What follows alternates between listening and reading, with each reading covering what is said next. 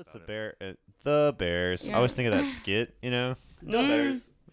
All right. Uh, Maybe that's why they named it that because they were Chicago. That might be it. Yeah. they- there it goes.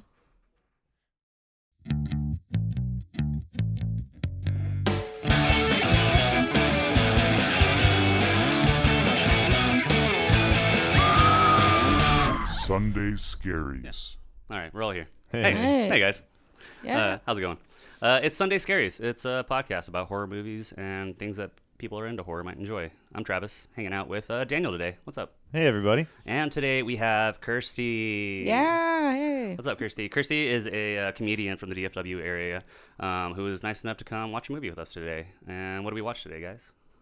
Disturbia. Disturbia. I, I like want the beat You- drop for Rihanna's song to go like. Yeah. Yeah. Bum, bum, beat up, bum, bum, beat up, bum.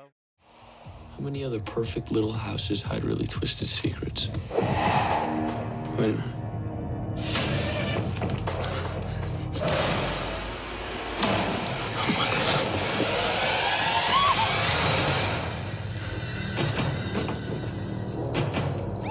Down on the ground. Well, the man has been kidnapping and killing people. All right, that's it. Come on. It's a miracle they didn't just take you away. No one believes me. I know what I saw.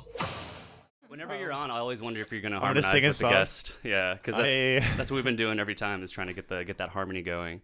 Um, but yeah, Disturbia. The tagline for this movie: Every killer uh, lives next door to someone. Uh, this is a 2000, 2007 movie uh, featuring Shia LaBeouf, Carrie Ann Moss. Uh, directed by DJ Caruso. Um, after his father is killed in a car accident, things unravel for Kale Brecht, and he is placed under house arrest for punching his Spanish teacher. Having nothing better to do, Kale occupies himself by spying on his neighbors. But one night, he witnesses what appears to be a murder going on in Mr. Turner's house. Kale becomes obsessed with uncovering the truth behind these murders, but after a few unsettling run ins with Mr. Turner, it becomes a matter of life and death, and the ominous question who is watching whom? Uh, so I know this wasn't your first time watching. You said you own this one. Yeah, Nice. it's a nostalgic movie for me. Like I watched it when it came out, and it was very like it was the the movie to watch. Like yeah, it's just peak nostalgia. Yeah, peak nostalgia. I think is the is the name of the game here. Mm. Uh, 2007 was just a, a magical year for. I don't know. I guess We had like no idea what we were getting into. Like a year later, we were like, "Oh, the stock market's gonna crash." yeah, things were a little bit will more innocent back then. Yeah, Yeah. yeah. It was. Uh, I mean, I was like what, all of thirteen or something. So what do I know Yeah. about stock markets? I know. I think but- like middle school era, but this was the perfect movie for uh, the middle school version of me to watch. It just has rewatching it again. I watched it last week and then again today as I was like working on the outline again. Yeah. and it's it's such a feel good movie Yeah. for me. I don't know why. Yeah. I got so happy by the end of it. Like I feel like the details of it. sen- Well, there's two things. The romance stuff, I think, is like perfect teen. There's a lot of like like teen literal romance, girl OC, next door. Yeah. like all these kinds of like classic shows. And then two is just the trappings of your child, our childhood, Mm-hmm. where you're like, oh, I can't wait to get home and like play Xbox uh, and attach a headset and you know what I download mean? Like, Afro yeah. Man tracks from the iTunes. summer the summer vibes. You know. Yeah. Yeah, the perfect summer movie. It is. I like the playlist, or not the playlist. The soundtrack is like definitely very like "The Lonely Oh Day" by my System yeah, of a Down. I was the like, very oh, first needle drop. Yeah, when Yeah. the system of a down drops, uh, down drops, and then the very like the outro song too. It's like I'm, I'm a one man wrecking. Uh, yeah, yeah. Yeah. Wrecking I like half expected like uh just like some like I don't know any of the songs. Like I didn't know what I was expecting, but I just waited for more songs to like kick my lizard brain up and be like, "Oh, I know this. I listened to this album once." Like I don't even know like something like Staind or like Mm-hmm. Yeah. Drowning Pool or something to play and I'd be like, "Whoa." The outro, I it's, forgot it about is that. that. trope too of the mid 2000s movies, not even like within horror movies, of you just got to have that great like stinger, feel good indie rock song like pop in. And for this one, it was that one man wrecking machine by Yeah. Guster. Mm-hmm. Yeah, and it's just so sweet. It's just like candy. Yeah. Um, like I said, it put me in a great mood uh, watching it a couple of times over the last week.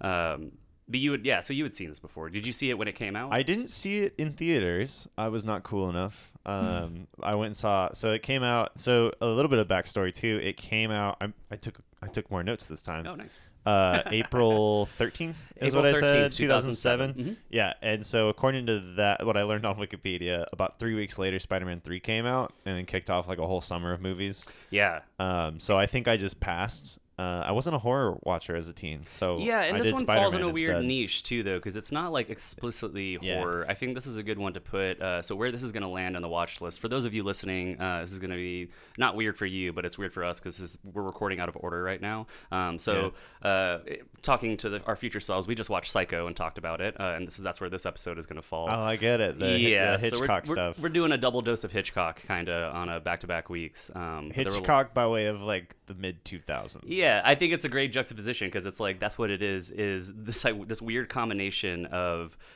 arguably like one of the best movies ever made that people are critically you know worshiping of, and then we have this movie which is like that. We'll get into some of the criticism of it, but that is sort of the framing by which people try to kind of like poke Yeah. fun at it. But if you take it just for what it is, rather than than trying to be a an homage or some kind of uh, studious Hitchcock Which reimagining, Legally, you have to. yeah, you, We'll ha- you are required to. Uh, it's just such a fun, easy movie, and Shia LaBeouf at peak Shia LaBeoufness. Wait, okay. Yeah, uh, before the just do it. Just- yeah, before when he he was became a normal, meme. yeah. yeah, before he did the uh, Beat the actual shit out cannibal FK Shia LaBeouf. Actual cannibal Shia LaBeouf. Yeah, yeah, yeah, yeah. Before he get like added all the muscle, Mm-hmm. and then Well, he's also um he beat the shit out of his out of FKA Twigs. Like he Yeah. is abusive. Yeah. Yeah, he's, apparently. uh, yeah, yeah, yeah. yeah, he's, he's become a bit of a problematic character Yeah. here lately, uh, which was that's that's something I was interested in because I hadn't been paying attention to anything other than like headlines about him recently. So I was like looking at his IMDb page to see what he's working He's on. got the he's he's got a he's got a couple misdemeanors in his history. Uh, he got arrested by police uh, and called them all pigs and racist. Mm-hmm. which is cops. all right. That's fine. You can do that if you Uh, want to, but he was it was he was very I think he was a, a little intoxicated. Too, Yeah. but- Racist? Is he not white? No, no, he is. Oh, Yeah, He but is. he he was he, I think he was speaking on behalf of other people maybe or I trying don't. to. Oh. I, I don't want He's woke. to um di- like downplay. I think it's important to acknowledge that. But Yeah. I he one crushed the his Hot Ones interview. Like that man didn't shed a single tear. Mhm. I never I never even watched him sweat. Um, like I watched him He's eat all of of it. steel. And two, there's a video of him freestyling on the Five Fingers of Death, Oh yeah, which was kind of impressive, but none of that like it doesn't excuse anything. no, yeah, you you, That's- you don't you don't have free license to be an asshole, uh, Right. just because you can handle your chicken wings. So- But he, uh, yeah, this is at this point in his career. This is also talking about that summer of movies. Um, Transformers, the first one, would come out literally a couple of months later in July.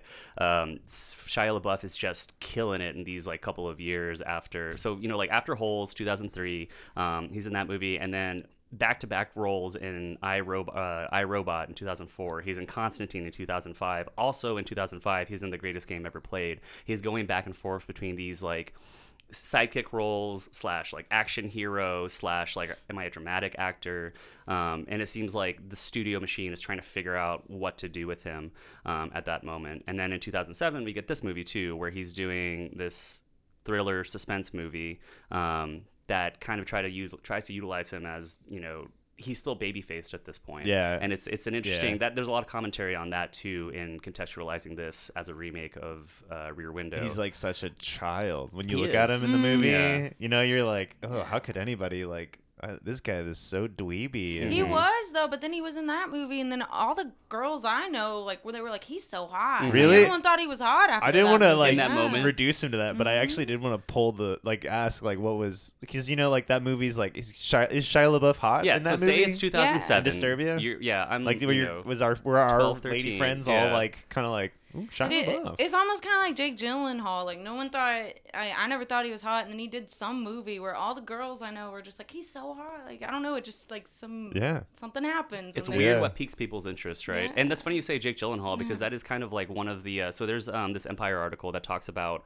exactly that, like what was going on with Shia LaBeouf at the time, and it's it's kind of like he's you know trying to balance doing these action movie roles like Transformers. Um, this movie I would call like an action movie role almost, um, and then like with challenging roles like a, you know a guide to recognizing your saints, um, or this idea that he's going to be uh, he's he's filling uh, the spot that's being vacated by people like Tobey Maguire or Elijah Wood um, or Jake Gyllenhaal, who as they're aging into being you know somewhat more seasoned actors, the he's in the next class of guys coming up to kind of be that. Um, you know that face or that that which is, lovable is dork. super interesting uh, as an addendum to all of the saga of Shia LaBeouf. The movie Honey Boy Yeah. Yeah. by It's actually directed by Alma Honey. Amer- right? Honey Boy or no, American it's Honey Boy. American Honey is the he's is he is an American Honey, Oh. so it's confusing. Yeah. Oh, okay. American Honey is the one where they go like door to door selling Yeah, stuff. yeah. Uh, Honey Boy is one uh, based off of like his life. Yeah, it's like autobiographical. Yeah. and it kind of deals where his with dad, where he plays his dad. Yeah, and uh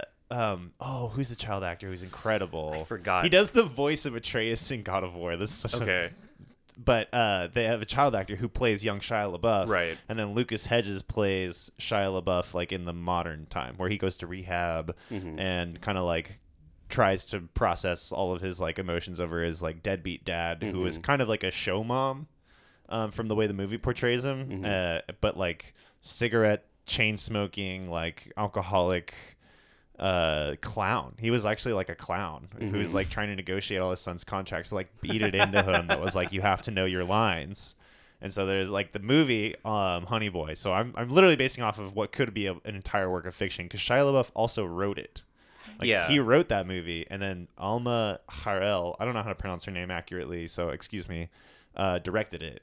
Um all that is like if you really want to like get some kind of sense of some of that like where some of this stuff might be coming from because I, I do think it's fair to acknowledge there's some trauma there that like That- is definitely fueling him in the in a bad direction And the way it can it like it sort of speaks to the the beginning of this movie too. Yeah. It's a weird way to kind of like where we're at with Shia LaBeouf now and watching the beginning of the movie. I was like, there's a little bit of wishful thinking in Yeah. this like opening sequence and like a weird. we can talk about it when we start outlining the plot here. I, a I, second, made a but- mental note if we're just gonna talk about Shia LaBeouf I made a mental note um because you like you mentioned how like uh, a lot of your friends uh, all said like oh Shia LaBeouf's kind of hot but like physically like he's not conventionally like Yeah. a beefcake No. not even as a teenage boy like teenage uh, like the teenage actors we were thinking Mm-hmm. were hot back then were all like you know fairly fairly muscular Yeah. Mm-hmm. and my one note was that like between this movie and Transformers, like Shia LaBeouf convinced a whole generation of boys that like all you had to do was be witty Right. in order to get the girl. because that's the thing is like he actually you know for all of the the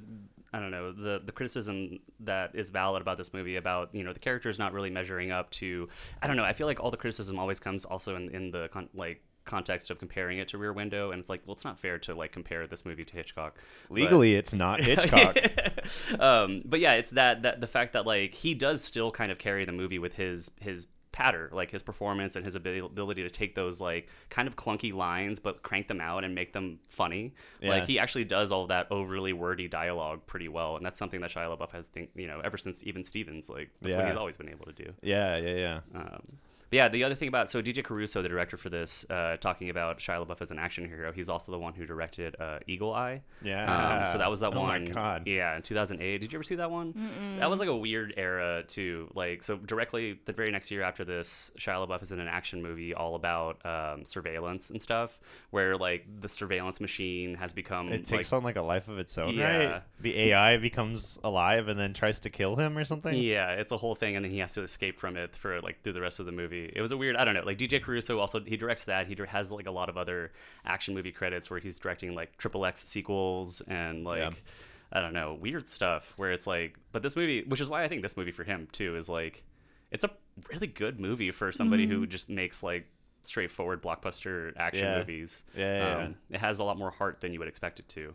Um, but yeah, we can kind of maybe you can like kind of dive into full bore the uh, the legal uh, production framework behind this. So as any, a lot of people probably know it. I think it's in the summary for this movie when you look it up on like Amazon. Um, it's billed as like a reimagining of Alfred Hitchcock's Rear Window from 1954. Which is the same plot as loner guy. Well, not lo- I mean, I guess not really a loner, but like guy spends his Mm-hmm. entire person. day just Mhm. like observing his neighbors with binoculars. Yeah, the, the, if the premise is voyeurism, is like the idea that uh, in uh, Hitchcock's film, uh, so uh, James Stewart uh, and uh, Gene Kelly, or sorry, Grace Kelly, um, star in uh, The Rear Window, where they uh, a photographer is is uh, basically house ridden because he's broken a leg, so he can't get out of his, his New York City apartment. Um, so from his apartment, he uses his uh, you know telescoping lens and a pair of binoculars to spectate on all the lives of the people around him. Um, it's one of Hitchcock's most well revered movies because it's it's sort of like a, it's it's a masterful work of um, cinematography and the way that um, Hitchcock places all of these various vignettes and sort of dialogueless, soundless storylines uh, just through um, amazing framing, whether they're explicitly shown in camera or in the background of shots. Um, of James Stewart, you know, commenting on them. It's just a, it, it, it's a beautiful movie. I had it on in the living room when you guys got here. It was because I was rewatching it again. Um, Which I have not. I haven't seen Rear I haven't seen it. Okay. yeah, it's just I didn't fine. know that. Oh. I know, yeah. That's why I, mm. I but I, I, I do did, and I still it. haven't seen it. I was like, nah, I'm good. Yeah, but there's mm. a, it, it- it's a it's it's a pretty movie, but it it doesn't it's not necessary homework to watch this movie, and I think the whole mm. point is that like you know people's criticism is that this obviously can't measure up to that movie, but the tones are wildly different. Uh, that movie is is based on a short story uh, called "It Had to Be Murder," um, and the entire the the te- uh, intense suspense of that movie is kind of carried through throughout it. Um, and Hitchcock is uh, you know he's constantly in the trailers and advertisements for that movie from the 50s is is billed as the master of suspense, and uh, he definitely is. Um, just like we saw in Psycho, which you should go listen to that episode since it's already been posted as of this recording. But um, the uh, talking about the production uh, of this movie, you- you're kind of alluding to the fact that uh, so the author of the short story that the Rear Window is based on, the short story called "It Had to Be Murder," um, the legal uh, entity that owns the rights, the copyrights to that short story, actually sh- sued Steven Spielberg and Paramount Pictures. Yeah. So first, the- first they sued uh, Steven Spielberg, Paramount Picture, Paramount Pictures. I have it written down. Yeah, like them- Paramount and DreamWorks. Yeah, uh, there was like four different companies in one Mhm. lawsuit to to be like you just blatantly ripped off this short story and you didn't have the rights to do that. or yeah, you basically made the Rear Window without securing the copyright, you know, permission to do that. Um, because there was a remake of the Rear Window that was actually made in the '90s, uh, starring Christopher Reeve. Um, so they had already hit this material. which is funny Back then. because they this script for this movie was written in the early 90s Mhm. and then shelved the moment studio execs found out that Christopher Reeve wanted to do a remake of Rear Window. they're like, well, certainly we can't do this movie now. So like in a way execs thought like oh this movie is just Rear Window and it's already being done somewhere else. Yeah. So they're like they thought it was similar enough, but Right. then it, yeah, it does get optioned uh, later. Uh, and it, the lawsuit fell apart. Yeah. They did not win. Mhm. And so that was kind of like that end of it. Um, and then I think later on, the, the same trust uh, filed a lawsuit against Universal Studios and the Hitchcock estate in 2010. So this is like three years later, saying they breached a contract um, because they, like, I think it was the Hitchcock estate had the rights to it. And so they were trying to say, like, well, you, you licensed the rights without like our consent Mhm. in a way that was violating of our contract. Yeah. Um, which but- is all in all which is silly like uh, it does get dropped because the the legal argument was that the tone of this movie and like the subplots and the complexity of the al- you know alternate plots are enough to differentiate it and make it not a whole like a wholesale remake of right. you know, A, judge in a court, Yeah. like maybe sat down and watched both of them Yeah. for his own edification, but was which is a great double feature right. i just did it today yeah, yeah. it's fantastic I don't know which I don't know which one I'd put first though. Like I feel like I'd do Disturbia and then Rear Window, so I could like get to see where this where we ended and where it started. yeah it, it is a more romantic way to do it. I also it feel like I mean Disturbia has a lot of like gross, like male gaze ogling. yeah I, like, it's I 2007 felt a little slippery. uh, I was like, eh, I don't, yeah, I don't know about this. It's definitely more uh, leans into the voyeurism a lot more, and but I don't know if like acknowledges. I haven't seen it. Rear Window, so I can't speak to that one either. There is a lot of voyeurism in Rear Window too, but it was also the 50s, and it's James Stewart doing his like amazing. Ex- he's like the American Sean Connery, like All the right. way Well, he talks. then here's the larger question: Is like, is that like inherent to voyeurism? Like, we feel weird. We're watching someone watch someone else without their consent. Mhm. But they they acknowledge it in the film too, and like because Yeah. there are other characters like the Grace Kelly character comes in, or uh, the nurse who's taking care of the James Stewart character in the Yeah. Window, and she's like, "Look at you!" Like you know, it's uh, the first joke she makes is that it's uh, she says it's like a t- it's a ten day stint in jail for a peeping tom in New York City or something, Yeah. uh, and he's like, "I'm just looking at them, I'm just checking on my neighbors out here." Uh, He's, Right. he's literally the American Sean Connery. That's my that's the best I can do. my James Stewart impression. Um, Yeah. but it is and i think you know it, it's funny that you bring that up because I, I think that the original kind of acknowledges that voyeurism a little bit more than this movie does. Yeah. Uh, Ashley calls him out on it, uh, and I guess we'll get into the plot here in just a second. Um, It's but like it a is- deep betrayal. She Yeah. Finds, she finds out that he was like watching her the whole and time. it, it should be right. Like it's Right. justified. But yeah. was she surprised? Yeah. That's kind of the other thing is like She didn't think he would like, Right. look over at her occasionally if he's watching the other guy. also just the setup of all these houses and stuff too. It's Yeah. like they can all see everything that they're all doing at, Yeah. at the same time. Which and is, it's, is like my- close your Yeah. blinds. seriously. also, yeah, her room is like surrounded by windows. It's not even a room. It's more like a balcony. it's like a It's- sun. There's like Yeah. a part Yeah. where she has her blinds open, and then after she's hung out with him, then she closes them. Do you mm-hmm. yeah. remember that? Yeah. So it's like, Like, she she, knows. kind of knew. yeah, like- she had to know at Also, some point. that she finds out or like visits them because she like catches a glimpse of them Yeah. watching her. You never really know though if Right. that. But If that was the, she- uh, how would she know She to says I got locked out, and yeah. that's why she comes over. But I think we're getting into it, so let's go ahead and start getting into the plot of this movie. Um, so we'll, we'll just kind of gloss through it real quick. Um, I do want to talk about though the opening sequence with his dad. So this is the one where I said like rewatching this again, a movie from 2007, after experiencing the past 15 years of Shia LaBeouf, and then like you know having Honey Boy. You this opening scene hits so much weirder and Yeah. harder. Um, he's fishing out there. Uh, he's doing some country fishing with his dad at some lake. They're doing some wading and stuff. And this whole thing is like improvised, I guess, between him and the actor that plays his father. Um, and it's it's pretty sweet. It's so bright and like Yeah. the the the green screening. The you, you can see the rotoscoping of them Yeah. on the the scenic background and stuff. Um, but then they quickly on the way home they get into the most visceral car crash that I have ever seen on screen. I think I don't know. This is like above Penguin and the Batman or like Yeah. that one from Midnight Mass. Like it's a it's a rough car crash because they, they It's it's like in my head. Yeah. That was one of the things from the movie as a teenager when I watched it. Like I I don't think I'd gotten my license yet or Mhm. something, but it it instilled a fear in me of like of looking away. And in movies, like when I watch movies and TV shows now, you know, characters will like look at each other while drive and just have a full conversation. Yeah, that always gives me so much anxiety. this like, movie is the reason I got that anxiety because I'm like, you're gonna pull a sh- like it's gonna happen. It's gonna be a Disturbia Yeah. all over again, Yeah. and you're you're gonna like crash it and die. because it's mm-hmm. like it's like a triple whammy. Like they like set it up by somebody like passing them really abruptly on the highway, and Yeah. he's like, "Oh fuck that guy," and then like immediately they they don't see like a turn or the car pulls away so they hit a parked car and like flip their car. And then he's like oh shit like everything's going wrong and he's like checking on his dad. And then they get hit again by a different Yeah. car. Yeah. and it's just like oh man it's the the one two three punch that just like kicks and it, it, off. it because it starts so brightly too this and it's not like anyone's like fault right? It's not like a drunk driving thing or anything. Like Mm-mm. it just happens. It's just a car accident. We're like Yeah.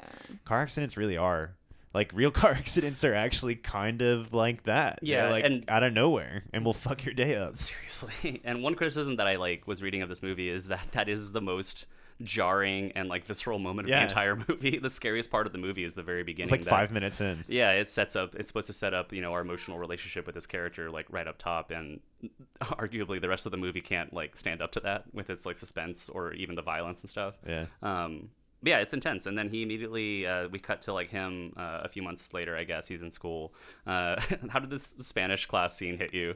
It was, I don't know. uh as like teaching spanish Yeah, I made curious. perfect sense Yeah. uh, that that is very common Pizzazz. Kiss Kiss ass. or kiss ass. yeah He's trying to say quizás, but yeah, quizás, quizás, perhaps. Kiss ass. I will go to Hawaii. Actually, it was all the Spanish was translated properly. yeah, I know, it was I, like, accurate. I actually I was listening to him say like all these sentences, just Uh-huh. like just messing up the word quizás, Yeah. like making it sound like he's shitty at Spanish. I'm like, this guy can put a full like conversation together. Like he's actually doing pretty great in Yeah. Spanish class. it's not, it's not It's like no reason for him to be a jerk about it. yeah um yeah he starts off he goes into this uh the spanish class where like and then the the spanish teacher like triggers him by like asking him you know saying something about his dad and so he decks his spanish teacher in the yeah. schnoz. So Shia LaBeouf's like super flippant in his Spanish class. Mhm. Uh, and his teacher's like, "Your dad wouldn't be very proud of you." And Shia LaBeouf just twists off and like, what did he say? He pops his pro. I pro? pop a spanish teacher Popped his Spanish yeah teacher. Um because he does he, he decks him in the schnoz and it's it's kind of funny i don't know it works out so he we, he goes and gets sentenced to house arrest and so He that's smacks him in the honker. I don't know. Yeah. I'm just thinking of weird sentences. weird euphemisms for punching somebody in Punches the face someone in the face. Yeah, he popped him. That's what he says later. Um, yeah, he gets sentenced to three months of house arrest uh, because the judge takes his, you know, t- into account the fact that his dad has recently passed away. Right. And uh, that's the inciting incident of why Shia LaBeouf is trapped in the house um, for the rest of the movie. He gets an ankle bracelet uh, that goes off whenever he goes more than 100 feet away from his house. Um, right at the top, we also get surprise Viola Davis which is really fun. Yeah. Yeah, 2007 Viola Davis playing right, right off the bat like no nonsense cop like she does in Yeah. so much other stuff. Such a classic Viola role. She's so I mean cuz yeah, she's the best person for it. Like it's I don't know. She So goes her eyes just like don't take any bullshit from anyone. she has a great face for authority. You're just Yeah. like, all right, I don't want to mess with this lady. Uh, and then uh, we get Carrie Ann Moss too at the beginning. So this is Carrie Ann Moss uh, a few years after the last uh, Matrix movie. Um, she had actually, I guess, also had a child of her own, like just a year before this movie came out, Oh. or within a year of this movie coming out. Um, what do you, yeah, what do you think of her as a mom? Like that was a really Like it's yeah, guess or no, I mean real as, life as figure, a I movie think mom. she's a great yeah. mom. I'm sure she, I'm sure Carrie Ann Moss herself is a fantastic mom. Um, yeah, in this movie, I was like, I forgot. I it literally it took me a minute to, to process the fact that she was the mom for the rest of this movie. Um, 'cause I they write her place it. out. What what do they why what's the reason she's like never home at night? She's like a realtor or something. Yeah, she has right? meetings She's a and stuff. realtor. Is she doing like two jobs or something? I don't know. She's a single mom now. Yeah, because you know she's recently Oh my widowed. Gosh. Um, yeah. I forget what meet. Yeah, she's going to like vague work stuff throughout the the movie. Yeah, because there's like a whole bit where he gets the ankle monitor. This is my other note. Is like this is actually pretty accurate to the justice system. Uh, is that like it's gonna cost them like a certain amount of money per day, and The they're both incarceration like, fee. "Whoa, that is so much money!" And is. that it's like twelve bucks a day, which yeah, that's which is for 90 days. So that's uh, wow. that's a lot of yeah, Uh, $1,000. What would that be? Yeah, like 10, 1080, 10, 10,080? 1080. 1080? Yeah. It would be like 10 times that now, though. Yeah, There's no well, way. adjusted for inflation. Yeah, Yeah. it'd be like twice as much. Yeah, I've never seen one of those. Well, I guess I because people who are wearing them can't go Yeah, out. can- they can't go out. I've never But- seen one and they wouldn't tell you. Yeah. yeah. Like but- you've never you've never gone out to a bar and a guy's been like, check this out. yeah. Turns out I live within 100 feet of this bar. Of this bar, I live in the Hey. bar. yeah. I've never seen an ankle monitor in real life either. But never uh, but they they were like saying it's a big financial burden for the family. Like Yeah. Carrie Ann Moss is like, oh shit. yeah, that would make sense too. Yeah, it's well, their house is like also huge though. Like I Yeah. don't know. Very nice. It's, it's still we're still in that mid mid 2000s. Like I guess. for- and his for- dad's a writer. Yeah, Or or was his a writer? was a writer? writer. Excuse yeah, me. Exactly. ear? Right ear. um, but they do live in like the biggest house ever.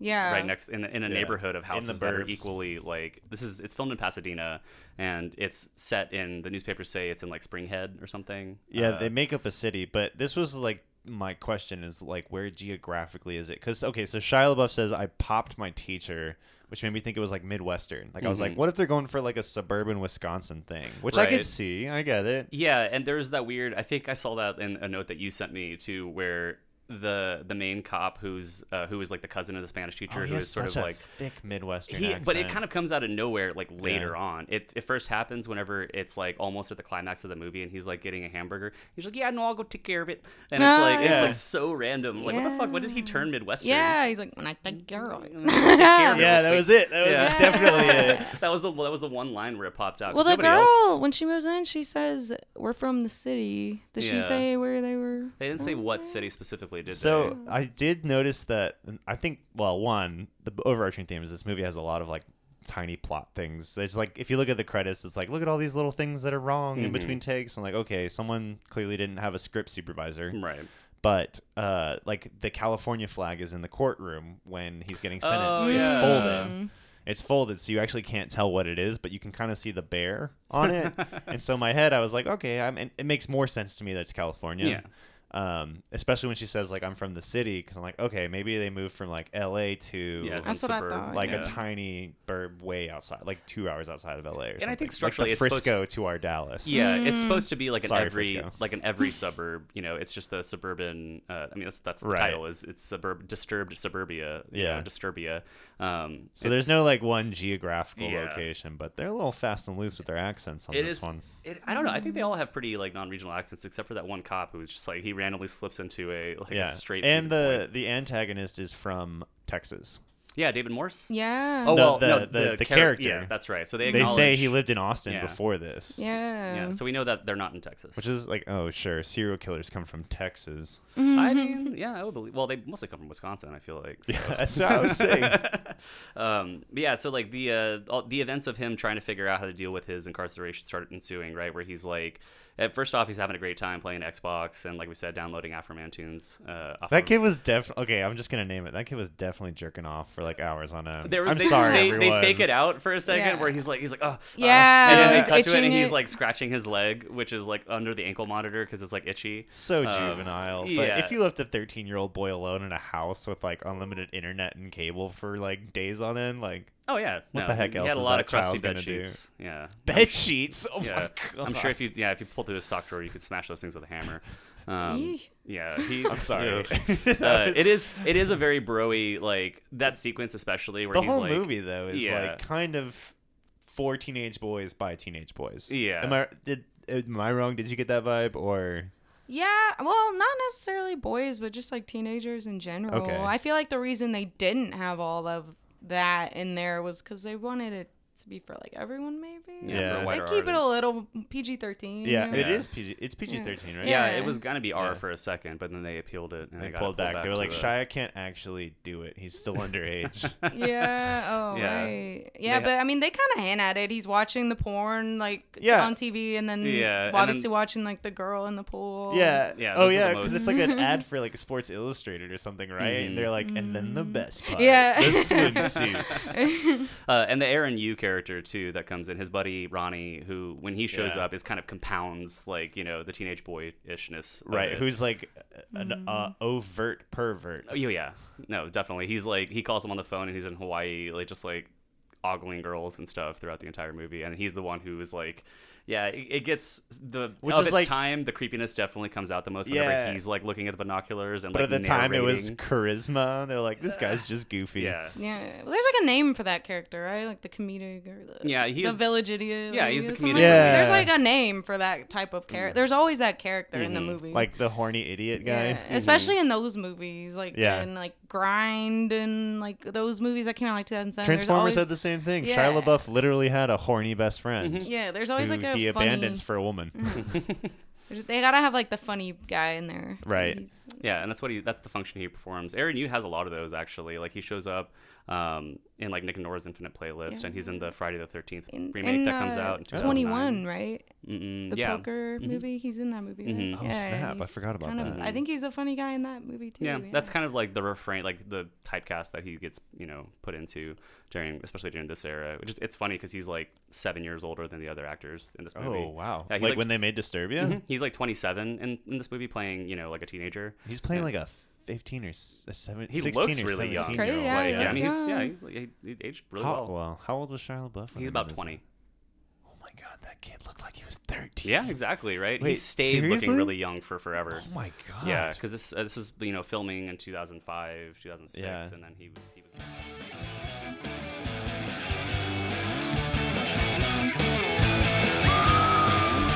Sunday Scaries. Six, I think. Wow. Um, Oh, so yeah, wow. he's, he was young, and then that makes way more sense to me. yeah, now. and then um, Sarah Roemer, like the uh, actor who plays uh, Ashley, is like just like a year or two older than him too. Yeah. Um, yeah, they set up so they start hanging out. He makes his Twinkie Tower. Uh, Yeah. the Twinkie Tower was I don't know, it was the highlight of the movie for me. That was the one that he apparently got inspired by somebody he was talking to who was under house arrest for a while, and they were like, yeah, one time I glued a bunch of Twinkies together, made a made a Twinkie Tower. I'm sure that guy watched the movie and was like, I taught Shia LaBeouf that. that was his contribution That to, was me. cinema. Yeah, exactly. You're welcome. Yeah, thank you, thank you, Twinkie Tower. Um, so yeah, he uh, for initially he's having a good time, uh, but then his uh, his mom cuts cuts him off from all of his iTunes and his video games and stuff, and asks him to clean up his disgusting room. Um, they leaned into the disgusting. It's so gross. It's nasty. Oh. Like later on when Ashley shows up and you're, she's like she's like it's kind of a mess in here, and I was like, yeah, it's filthy. Like it's terrible. Um, he gets pranked by the local neighborhood kids with a, uh, a bag of poop on his doorstep. Uh, Which was, I think, Steven Spielberg's idea. yeah, the executive Steven Spielberg was the executive producer on this film, which is why he had to face that lawsuit or whatever. And he came up with a bunch of other random nuggets to plug into this movie. Yeah. like the little kids on the big wheel. Yeah, um, yeah. When he steps on that th- that sequence, look. So there's that scene where the little kids they put a burning bag of poop on his doorstep, and so he goes out to stomp it out, and he's like wearing socks. And that, yeah, what an idiot. I was, it was that was like one of the most disturbing elements of the entire movie. I swear, for the rest of the movie, I felt like he had poop socks. It makes Yeah. the poop socks. Also the name of a great band. yeah, that was my one. Like I did whenever I was outlining that one, I was just like poop socks. Poop socks. Oh my god. We are poop socks. Yeah. Yeah. But him chasing the kids away from the house is what uh, sort of sets off his first uh, um, infringement of the, the boundary. It like creates a rule. Mhm, That's sets- kind of a good use of that filler. Yeah, it sets up the, uh, the the why everything has to take place within this certain thing. He creates the physical boundary around the house using garden gnomes. Except like my favorite okay, I'm sorry guys, but my favorite thing about all these people leave like all these notes about what's wrong with the movie Mhm. and they were like technically this is my impression of people who make notes on IMDb. well, technically uh, the radius around his house would be in a circle and he made a square. so I was like he actually did it. He could have had more space if he had Mhm. done like I don't know, uh, whatever you use to measure circles.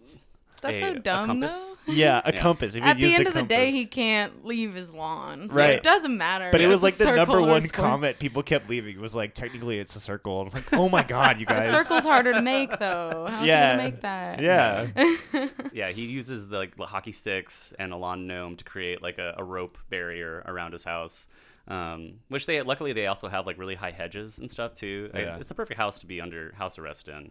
Um, and then he starts going insane by using binoculars to spy on everybody around his house, and that's the other homage to Rear Window, where um, yeah, he kind of sets up the idea of, of all these different stories that are happening around him and, and various subplots. Um, they don't really get into very many of them that deeply, uh, except for the one with uh, Mr. Turner, who is his next door neighbor, who initially seems pretty innocuous, but in the background of the movie, I don't know. Can we you- talk about the fact that when he was like watching him, he's like, "Oh, that's Mr. Turner. He mows his lawn twice a day, and he Yeah. didn't think he was a serial killer. Who the fucking- fuck mows their lawn twice a day? Obviously psycho. Yeah, and then we get the first like fake out whenever he he's like spying through the fence and he like gets down and he's like, I see you over there. And he talks to a rabbit like that. Yeah, you know, he, and he probably killed that fucking rabbit too. Yeah, definitely killed the rabbit. Psycho.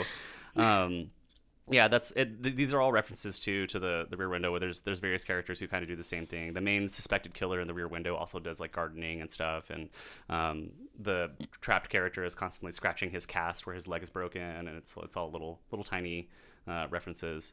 Um, but eventually, his his buddy shows up, and in the background of the movie, uh, we've been hearing news reports and seeing it of uh, somebody, people being recently kidnapped and murdered uh, in Texas and stuff, and they kind of bring it up casually. Um, and then this is when Shia LaBeouf starts to suspect that his neighbor, Mr. Turner, uh, played by David Morse, may be the killer because he sees him pull up in his blue Mustang, which was referenced on the news, and it has a dent in it. Um, and then they start spectating on that um, that date that he's having, Right. redhead. Yeah. oh gosh. Yeah. That's so. Gr- I, ugh, ugh. That whole sequence is like, yeah, it was unsettling. What's more unsettling was more unsettling watching them in that scene or when he's first spying on Ashley? This is- I feel like they're equally. I this uh, yeah. So it goes back to the question of well, that's a really good question of like uh of voyeurism is Yeah. like how bad is bad in Yeah. voyeur how deep down the voyeurist rabbit hole is it really bad which one's Mhm. worse although i uh, I I don't even know how to begin to like think about this because like when he's watching Ashley, she's just kind of swimming in a pool, Mhm. and yeah, he's ogling her, but like she kind of like it's not it's not like he's seeing anything more intimate than she's already publicly displaying. Not that she, not that that's public, but that like Mhm. she, it's not like she's tanning topless and she doesn't want anyone to know, and he's like watching her. Mhm. But them having a date, like they, there's like bits where they're like joking, like oh they're gonna get weird. Because they like start kissing on each other's necks, and they, they start dancing and they start they try they try to figure out what song they might dance yeah, to and they're yeah, and they're also like making fun of this guy. Before, if you remove the serial killer part, this is a cruel teenager like insulting his like older neighbor who's just trying to get back into the dating game. Yeah, the element for hmm. me is that they're filming it too. And that was, Yeah. like the other thing is like they're making you deeply know- uncomfortable. Yeah. commentary. Yeah. So like in one in one way, he's observing a very personal and intimate moment of his neighbor, Mr. Turner, like on a date, which could go like sexual. Like he could Mhm. watch his neighbor have sex, and that's definitely not okay. Yeah. That's and filming it, which is definitely illegal. That's Yeah. illegal.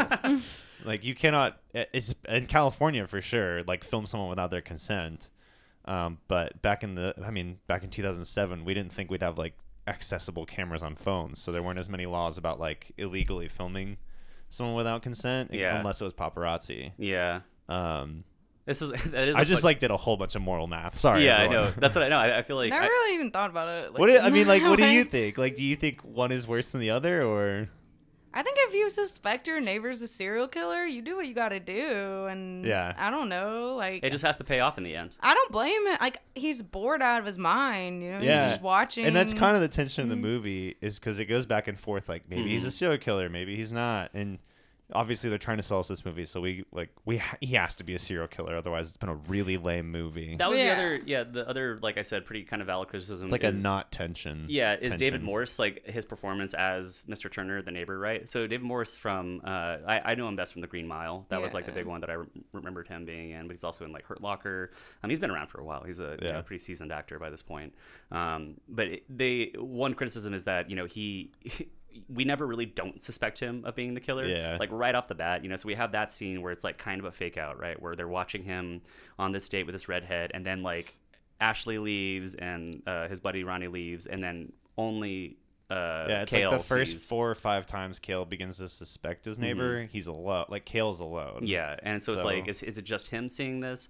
Um, but yeah, then there's like the whole sequence where she's like running through the house, and like he sees this lady running through the house, um, and uh, it appears that you know he chased her down and murdered her. But then she like seems to leave in her car, Yeah. or whatever, and so he's like, oh, well maybe it was like it was all fake or something, Right. But Um, we came here to watch a movie about a serial killer, like a neighbor serial killer. But the very next scene after that is in the morning, whenever he like just randomly shows up in the kitchen. Uh, that was one of the most like yeah. There's a couple of, of, t- of high tension moments in this movie where I was like, all right, good. This is a fun like the tension in that scene Yeah. is like really intense, but also you're like this guy's definitely the killer. Like he's Yeah. just so fucking menacing. Yeah. And like Well, they were right before that. He was just popped up in the camera when he was looking. Yeah. For, and then right after that, he pops up in the kitchen. Oh, Yeah. yeah. so we don't know if like if uh, his neighbors knows that he saw him or Yeah. not, Mhm. and then he shows up in the kitchen the next day, and Yeah. you're Yeah. like, oh god, he knows. Yeah, because Yeah. that's that's like the only like real mystery that's like left there. We're like, I'm pretty sure this guy's the killer, but it's like, does he know that we know he's the killer? Yeah. Yeah. Yeah. and that's like the real tension that starts to unfold. Because yeah, he shows up in the kitchen and he's got like I don't know. I love the design for David Morse's character in this too because he's like his hair is like longer, but it's like he's bald. He's he's a you know, very receding hairline, but it's like slicked back and kind Yeah. of long. And he wears that one silver earring. Yeah. Uh, on one side, he looks like a hip dude. Like you could tell, like you said, I think he's getting back in the scene. I he's think getting he out like. there. I think that it, that guy was like a man in his mid to late forties, like trying to get back out there in Yeah. the world and just trying to be cool. when Yeah, he goes and if he wasn't a serial killer, hey, maybe a cool hang, maybe a cool dude or whatever. But no way, that guy's milk toast as hell. I'm sure Yeah. he's boring. I don't know. He seemed like he had cool hobbies. Yeah, mowing his lawn twice a day. Yeah, and murdering people, I guess. Yeah. But uh, yeah, he shows up and is immediately like macking on Carrie-Anne Moss, and I was like, she seems to be getting over the death of her husband pretty quickly. Yeah. Uh, and yeah, Who knows? Maybe she just needed some. Maybe she just needed the attention. Yeah, that's I mean, fair. her son is affection. at the house twenty four seven, and he doesn't acknowledge her presence. living with a young teenage boy. Yeah, that she just needs someone to give her a little love and respect. Yeah, and Dave Morse is definitely willing to do that. They uh, so that whole sequence happens, um, and then they start kind of putting together their Scooby Doo plot to sort of investigate him, I guess, right? It's it is very because they're literally teenagers. yeah, they're getting together and they want to go like break into his house basically and see if they can find like evidence of the murder they think he committed. Yeah, Uh, so they like break into his car initially and like try to like take his like I guess garage door opener. Um, is that when the sequence happens where like Ashley's tracking him through Yeah, the store? they do the Shovel shopping. the shovel shopping, yeah, which is not suspicious at keeping all. Keeping on theme. Yeah. let's split up, gang. Yeah, exactly. They're simultaneously tracking him to make sure he's not coming home, but then trying to break into his house with the whole trio. Wait, okay, but this is like one of the best parts. So the movie's very definitely ensconced in the mid 2000s, right? Like Xbox, like all that stuff. But she's taking photos of him on her flip phone, Mm-hmm. and Shia LaBeouf downloads them off his email. So they're like three fo- three photos in succession of Mm-hmm. this man just shovel shopping, and he's like, "Oh yeah, she's getting me the hot surveillance." Yeah. I feel like a simple like the maintaining contact on the walkie-talkie would be Yeah, enough. I don't like know why they had to take trust pictures. her. Yeah. Also, why take three photos? The guy's just shopping for shovels. Yeah, which ob- that's which honestly is maybe what like piques his fucking curiosity or like sets him off. Right. And like she traps him. The other most unsettling scene in the movie is her him trapping her in her own car. That's when it tips, and you're like, "All right, this guy's gross." yeah, it, he definitely crosses the line. Like there. he's not just like a polite serial killer; he's gross. yeah. Um, oh, but it's weird. She says, polite serial killer. yeah, Well, he's like the neighbor next door. You're like, Yeah. "Howdy, neighbor!" Like if Flanders turned out to be a murderer or something. yeah, like she's pretty much like threatened at that point. Yeah. so- But she handles it pretty well for how creepy he is in that car. Like, it's weird how afterwards she describes it as like he trapped me in my car, but in a nice way. That's harassment. Yeah. Just to be clear, I'm pretty sure that's sexual Yeah. harassment. I was like, this whole He thing. talks happens. about like, stop following me. Is this your way of coming on to me? You're yeah. gonna give me like, you That know, you're the- gonna give me ideas. Basically, is kind of what he implies. I think there's like a different, like, there's like a different train that like that element of the script would, was Yeah. going to go in. It seems like where it's like he is much more explicitly like predatory. Yeah. um, because there is like a shade of it, but it's only really happens in that car scene, and Yeah. every all the other times he's just macking on Carrie-Anne Moss, Yeah. uh, which is fine. And being an absolute gentleman. yeah, yeah, he seems perfectly fine on all the other scenes. Um, because yeah, when they cut back to the the house, she, like Ashley seems to be like totally okay with it. She's like, yeah, maybe we should just stop bugging this guy because he just wants his privacy. And you're like, he kind of just trapped you in your car and like almost assaulted you in a weird way. He he Yeah. like what is it like? Graces? Does he graze her thigh or something? He like gently he touched brushed- her hair. Yeah, Yeah. which is a Ugh, don't yeah, don't not put your okay. hands anywhere near me. Like it's a I don't Not know. okay. That's also when we get the closest up shots of his like doughy face, and he Yeah. just seems like he's about to burst with like I don't know something. um, but yeah, they get back to the house and stuff, and like uh, then we go through the whole sequence of the like Ashley and uh, Kale dealing with all their issues. Like their, their So there's a whole other plot where Yeah. like uh, Shia LaBeouf is in love with his ne- his next new next door neighbor. She Mhm. moves in at the beginning of the movie, so he finally has something interesting to watch. So he spends like half the movie like ogling her through his binoculars, Mhm. just like watching her, watching her change, watching her bathe, watching Mhm. her like swim, Mhm. and then telling it to his best friend, and then inviting him over so they can both watch her do all Mhm. these That things together. Uh-huh. on schedule. He like has her schedule figured That's out. That's right, I forget and about sits in that. it like he has an, an alarm on his phone. He's like, ah, For when she time to go like, get up and Chi and watch her. Yeah, watch her do her yoga. Man. and he's like sitting in a chair with eating popcorn, watching her. Yeah, there's a there's a 2007 sensibility there that it plays a lot funnier back then. That it kind of it doesn't really hold up as well. And I have to think like part of it is maybe one Shia LaBeouf is like kind of dweeby, so he's Mhm. not uh like physically he's not uh intimidating. So you're kind of like this is like a nerd in like the 80s kind of thing. Yeah, there's like, an American Pie like Yeah, it's got a Porky's kinda aspect. feel to it. You know what I Uh, mean? Where yeah. they're like he's like spying in the girls' locker Yeah. room, and you're like, "Ah, those silly boys. And Yeah. you're like, that's definitely not okay. yeah, they definitely like for the luckily for this movie, she joins the crew pretty quickly, Yeah. and like so at that point, you know, it's more. She's of a very the- confident teenage girl. Yeah, it's so more about she's meet like, cute point between I them. figured it out that you're spying on me, but whatever. She like mm. barges into his house because she's like, I got locked down. She's like, he murdered all these women and took their body parts and preserved them. And then she's like, let's get pizza. oh yeah. Yeah, what do you think of like? So that's the other thing is like, what do you think? Sarah Roemer, I we kind of haven't talked about it, but I think that's kind of the problem is like she's not really given a whole lot to do in this movie other than be the cute like you know romantic interest for the main character. Yeah. Uh, but just like I don't know, the character plays as having a lot of independence and like There's sort so much. over She has a vibrant backstory. She has. They make jokes about it too. Yeah. She's like, we moved here because my mom wanted my dad to like stop going to the office so much. yeah. And then they both kind of know like he's being like unfaithful to his wife. Yeah. And like Shia LaBeouf's like, welcome to the suburbs. Yeah. Greatest free, best entertainment you get for free. It'll help you keep you from cheating on your wife. And they're both like, Haha, that's true. yeah, that is weird. It's so weird. but also at that age, guys and girls don't know how to have serious conversations. yeah, especially so- about that. Yeah. But like she's going through some stuff, man. She's like sitting on her family's rooftop just reading a book. Yeah. That very very like uh like virgin suicides sort of uh Oh. uh kind of I don't yeah, know, plot I could stuff. see it. But the whole neighborhood is cheating on each other too. He's got the people across the street that are also having an affair, and like, Well, that's the larger theme of the Yeah. movie, right? Is like how well do you know your neighbors? it's yeah, and it, that's I think the biggest stuff that they pull from yeah Rear Window, where it's like everybody is is sort of having these scandalous things happen in their life, and then one of them is a murder. So, and it, it's kind of interesting to me because uh, I I- actually I grew up not far from where we record. uh, um, Right so I yeah I'm like a suburb kid. Or I, I grew up a suburb kid. Um, I did a lot of like walking to the stores and like in, in the summertime you just don't go out. Mm-hmm. Um, so I actually walked to the Blockbuster at the plaza over there and Oh, rented yeah. Disturbia when I when I saw it.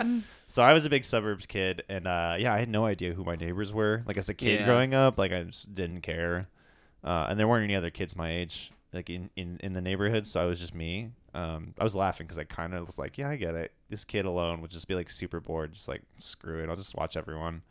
But uh, the theme, like the suburbs, everyone moves there to like be a little more isolated, get away from the city, more like private. yeah, it's- so everything can be more private, and then it, you realize that like they want that privacy because they might be serial killers, they might be philanderers. Mm-hmm. Like it's that like indemnification of the suburbs as like a place people go to hide their secrets. Mm-hmm. Yeah, everyone assumes it's where you go to raise a family. Yeah, Not and it to be turns out they're all like psychos and freaks and stuff. Yeah. And it's a really interesting twist on like like I said, without relying too much on keep continuing to talk about like the source material for this, but like the whole premise of Rear Window is that they live in a city. In a city. And he's from his apartment window because there's like a heat wave going on. Nobody's closing their blinds, so he has he's in a unique position to peek into everybody's life. Right. Whereas like in this movie, the the conceit that we're supposed to kind of like follow is that just because of the unique geographical location of his house and its I don't know art design. It's a two-story, like maybe four, but four or five bedroom, Yeah. two or three bath. And he just has a window with a perfect view into each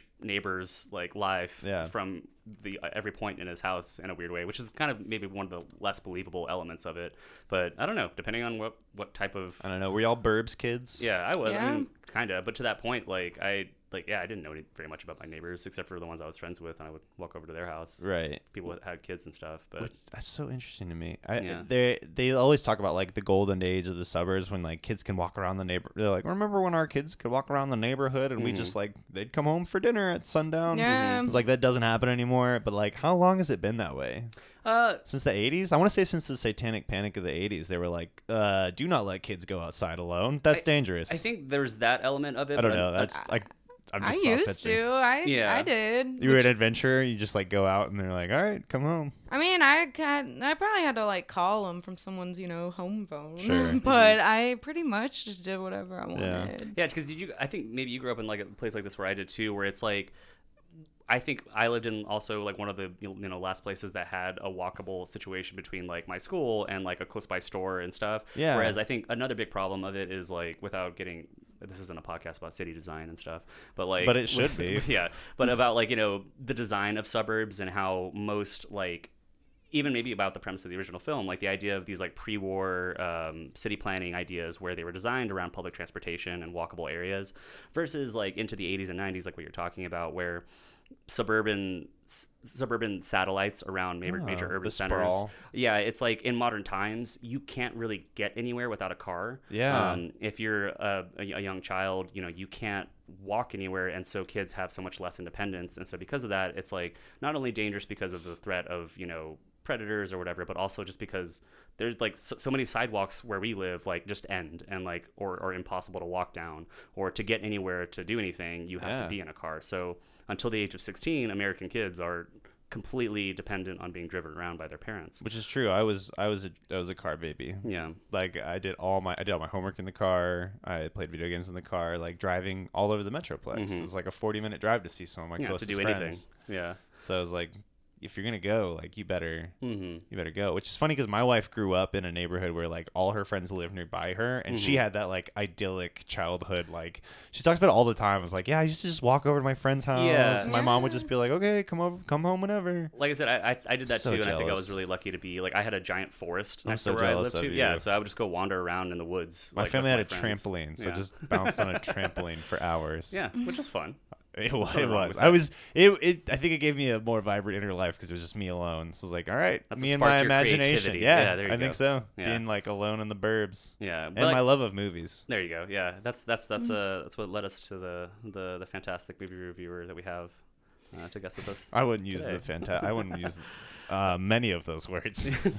Uh, but I think like given that though, I think that's what's interesting. Like I don't know, problem with this movie, the idea that it. The whole premise, like the title, is about suburbia. Like Yeah. it's about it's like he says, "Welcome, to, you know, the suburbs and stuff," and that is interesting. Like Yeah. you, this, uh, it's just that subversion of that idea that you do actually see what people are doing. When it's like the, thought that the suburbs are safe is very false. Yeah, yeah. There's a and like I said, the tagline for this movie is like uh, every like a murder. Everybody, somebody has to live next to a killer, or a killer lives next door to someone. Which is Uh, a bummer because he says, "Well, what does he say?" He says, "Welcome to Disturbia." yeah, Yeah.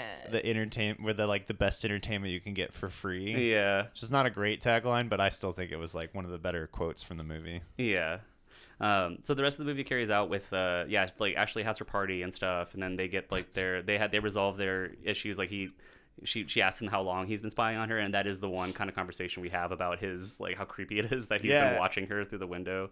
Uh, What does he say? He he like this was another note I had. It was like all it takes to impress a girl is to give an impassioned plea about your own inner life. Like explain Yeah. like I'm a deep person. Yeah. It's like what a mistake to teach boys everywhere. Like I've been watching you for like a month now, and Yeah. I I have what is he? He says like you're special because you.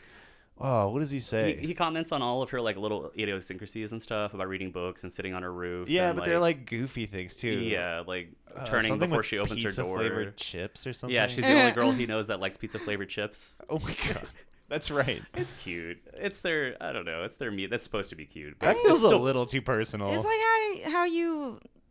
I feel like it's how you he makes him more likable because he's not Right. just like looking at her in her swimsuit. He like is actually like wants to get to know her. yeah. yeah. and like he has nothing better to do Yeah. and like if it wasn't for his mom taking away his xbox and all of his entertainment he probably would never even he wouldn't even like know she was there Yeah. yeah. you know so he's not that creepy he just literally has nothing better to do Wow. And yeah. if anything, it, Yeah, it, it works point. Because they immediately start getting down. Uh, she's all about it, I guess. Yeah. Uh, Yeah. But they they are immediately cockblocked by um, Mr. Turner murdering somebody next door, uh, or cutting up uh, a deer. I guess we don't know if that's like actually him. it could murdering be him dismembering the body, Right. or and then uh, we find out later it might have been a deer. Yeah. Um, he drags that thing down the stairs, like, the, but the intercuts between like Yeah. them making out, and then there's like blood splashing against his like shed window Right. or something. Uh, that was a really fun. I was like, oh, cool, this is still a horror movie. yeah it's like Um, the movie's not over yeah, they do. They kind of they try to maintain the suspense, like, and uh, and keep it going. Which is like the the so the ro- the teen romance, the OC style like Yeah. teen romance, because it's like they Yeah. are they're very it's very like OC So like much. overwritten, um like waxes and wanes, um in contrast with the like the horror, the thriller part of it. So it's Mhm. like every time they're like, okay, well I guess he's not a serial killer. It starts to get more into like, okay, well what about these two as a couple? Like what is their relationship? And then Mhm. once thing they start succeeding or like there's tension and then they work through it and then it's like surprise he's still a serial killer and they're like Mhm. oh we don't have time to be a couple we have to stop the serial killer Oh yeah, so there's like a give and flow which i think the teen romance is what gives it that nostalgic view it is. Yeah. It, yeah, it is such a teen movie. Like, and that's a. there's so know. much about it you're like this underdog kid Yeah. who you feel for because his dad died uh, you know is trapped um, to paying his dues uh, and just happens to make friends with the the hot girl next door because that's what the movie wants us to see her as Yeah. by the way that it it, see, it views her um, so then it's like we're rooting for this underdog kid and he gets the girl and you're like wow that could be like any old nerd or like any guy like hoping for the girl next Mhm. door that a lot they, of that they never talk to yeah. Yeah.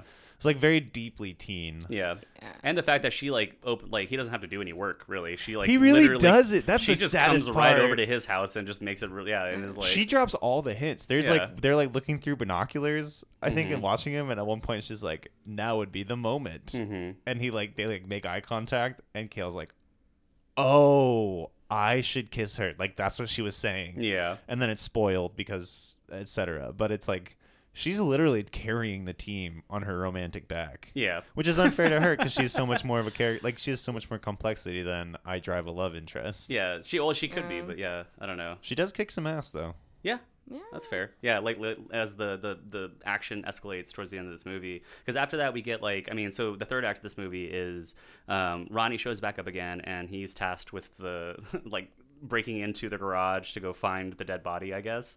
Um, and because Kale is it has to be trapped at the house, he can only watch through binoculars. Notice as he left his phone in the car. Oh, he left his phone in the car from breaking in earlier. Right. So he has to break back in. And then that's when Ronnie kind of gets like, we think he gets trapped in the house, but it turns out he was just hiding in Kale's closet because he saw the cops show up. What a douche for that. I know. what? How did he think that was gonna like go smooth? And he pulls a prank on him. Yeah, Like, not like- only are you like probably gonna go to jail because you violated your parole, and like so Kale freaks out and like tries to back like break open Mr. Turner's door because he thinks Ronnie's dead. Yeah. And then Ronnie like fucking He sends him a picture of himself, like looking like a dead person. Yeah, he took that too far. Yeah, that was, he definitely crossed the line there. and they got over it so fast. Ronnie was like, "You're right, man. I made too many jokes." Shia LaBeouf's like, in a way, I kind of understood it though, because I was like, he's just really glad his friend's not dead. yeah. He's like, I was about to go to fucking jail. Yeah. Uh, Yeah. And but yeah, he his his initial reaction was actually legitimate. He like pins him up against the wall. And he's Yeah. like, you motherfucker. And I was like, yeah. kind of like yells and spit, like Yeah. yells enough that like spittle flies we from see a his shade lips. of 2018 Shia LaBeouf coming out from from beneath. Uh, Right. from beneath the his, darkness uh, was always there. yeah, it was always there. Uh, but then, so this is where the uh, the action kind of quickly escalates, uh, and it sort of devolves into a a pretty straightforward like slasher chase kind of thing. Yeah. Uh, Carrie-Anne Moss has gone over to sort of smooth things over with Mr. Turner um, because the police have have made it sort of it, it, it looked like him uh, Kale was breaking and entering. Right, and they're like house. Turner can press charges, Mm-hmm. which means that he could get he could he could get Kale thrown in jail Mm-hmm. if he chose to press charges. It would add on to violating parole, et cetera, et cetera. Mm-hmm. And so she's like, "Well, I got to go smooth things over." Right, so she goes over to talk it out, and they, they seem to be having a perfectly civil conversation uh, until right at the very last moment, he surprise like smashes her head against the wall, and we're like, oh shit, now we're now we're in for it. Um, Yeah, Shia LaBeouf starts freaking out, and he's trying to like all the action like starts ensues. He's, he has to go over there and rescue his mom and stuff. Uh, but yeah, Mr. Turner shows up at his house behind him and starts is like ready to beat him with a bat and stuff. And he quickly tie, ties him up and duct tapes his face and is about to like frame him for a double murder. yeah. Turner Suicide. Uh, gets the jump on Shia LaBeouf. Mm-hmm. Shia LaBeouf. I keep thinking of actual cannibal Shia LaBeouf. Actual cannibal Shia LaBeouf. Um, and ties him up. So then it's like, oh no! And then he monologues his plan. Yeah. I'm gonna like you do. frame you for all the murders and Yeah. call it a day. Yeah. That is so. The, like I said, the, the the ending of this movie is, is kind of where it does maybe lose a little bit of steam because it, it does kind of like all of the suspense pretty much goes away at, when it turns into this like pretty straightforward action movie, um, action slasher. Like even it even has Yeah. like the uh, it has we have our uh, shining moment. Um, Ashley Yeah. does show up to, to, to the rescue. Like saves Kale. Yeah, she saves she saves the day. Um, bashes Mr. Turner in the face with like a toaster or something. uh, and uh, momentarily there is that moment yeah that jack nicholson moment where he's like bashing through the door uh, with his face you know he has this here's here's, here's johnny thing um, but they managed to uh, incapacitate him i guess and then get back over to uh, the house and try to like rescue his mom Right. um, at the same time this is where that the cousin cop is getting a burger and his wisconsin accent comes Yeah. out weirdly um, he Yeah. gets the call that uh, the beeper has gone off um, I guess in the course of all of that, although Mr. Turner did like cut the power to the There- house, Yeah, that was another plot detail. They're I was like, wouldn't it have set off technically, the- yeah, the thing then. his ankle monitor goes to a, like a home res- home transmitter. Receiver Yeah. gets the signal, and then if it loses power, because that would mean someone's tampering with it, or if like he, they, someone's trying to pull it off, the device would go off. Mhm. But like the storm cuts the power on the whole house or something. Is it the storm, or I thought it was like Mr. There- Turner just like cutting their. I thought, yeah. Yeah. That That's would make more assumed. sense, but there was I don't know. There's a lot of like storm sounds a- Yeah. and, like lightning, so it dipped, and it made me laugh in my head because I was like, there is no sound effect for your power turning off. it's just your power turns off. Yeah, like stuff where they like the transformer finally died or something. You're like Yeah. whatever, but um, yeah, that made sense.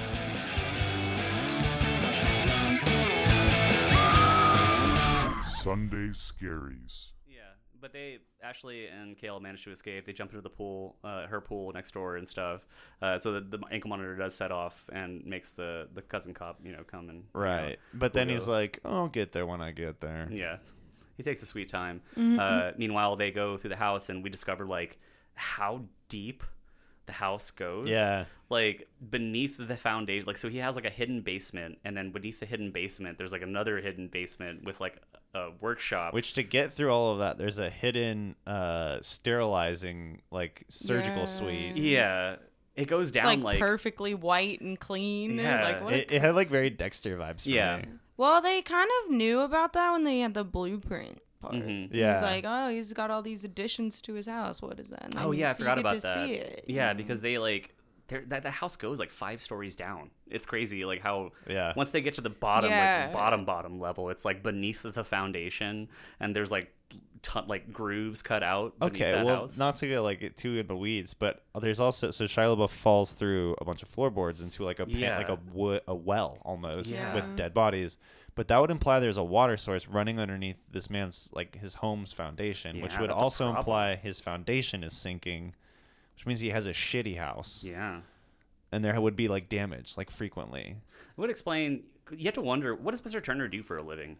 That's another good question. Yeah, to afford that. His house is giant. And to have the time to mow his grass twice a day. Yeah. yeah, and to murder people. the Like car, the auto, And have like a show. well, if it's not murder, a proper dating life. there you go.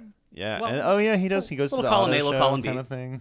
Maybe that's what it is. Maybe he's an auto trader because yeah, he has his Mustang and it had to be in pristine condition for the auto show. so maybe he trades in exotic cars, and that's how he makes his uh, I don't know. his murder and money. or maybe he's retired.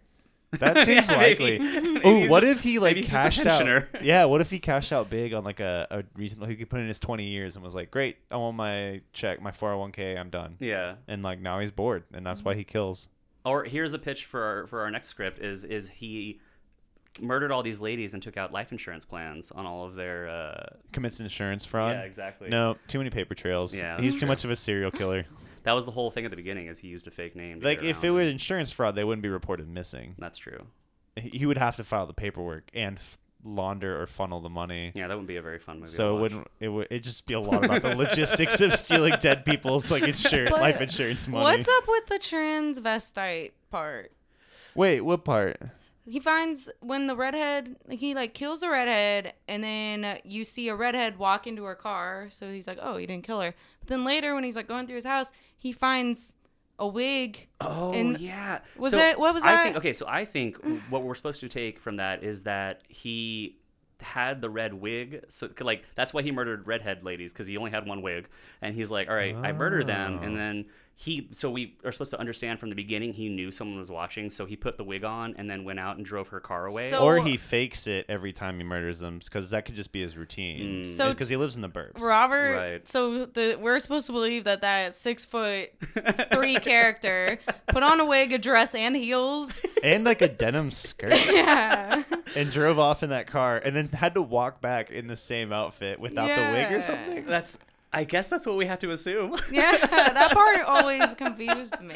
I, yeah, because they, they do kind of gloss over that because that was whenever that that is the realization moment that Shia LaBeouf has when he sees the wig. He's like, "Oh, she never left," and it's like you're like, "Uh, And it's sold on camera to us that she never left. Like, Yeah. we as an audience are supposed to think like, oh, this was a fake out. Mm-hmm. She's fine. But we see the shot that he, we see what his point of view of the right. person leaving. and it's right? like their back is to us and we see like oh, I it never is- rewound to check and see how convincing. Yeah. I that did a little bit of reading, so I was like kind of anticipating it. Yeah. Because I was like, what? I don't remember that at all. And uh, I hit or miss. I th- I fell for it because I was like, I guess I could see how you would convey that. It's like very shadowy. Yeah. But the shoulders were broad. Like even Oh, the so they do it, actor yeah. was a was a man wearing Yeah. like the outfit. That's why I thought I Yeah. didn't believe that it was him. Whenever I was like a kid and I watched this movie, I thought Damn, you caught on. I Yeah. thought like it was uh someone he like it was a different guy. Yeah. because in the ID picture, it looks like a man dressed as a woman. Yeah. But it doesn't look like him. It, I always thought it was like somebody else that he Right. hired or something. Interesting. But I never thought it was him. I guess it is him. That's an entirely different wrinkle to this that could have been ma- ex- Maybe made a he's better movie. part of a network of serial killers. Right, they just got the the one. He's like the he's like the muscle Oh because my he, God, he soft turns pitch, he turns really quick. I know I got your first thirty pages right here. Yeah, I'm already I'm it. cooking with Uh, gas. Let's go. the uh yeah he he turns pretty quickly into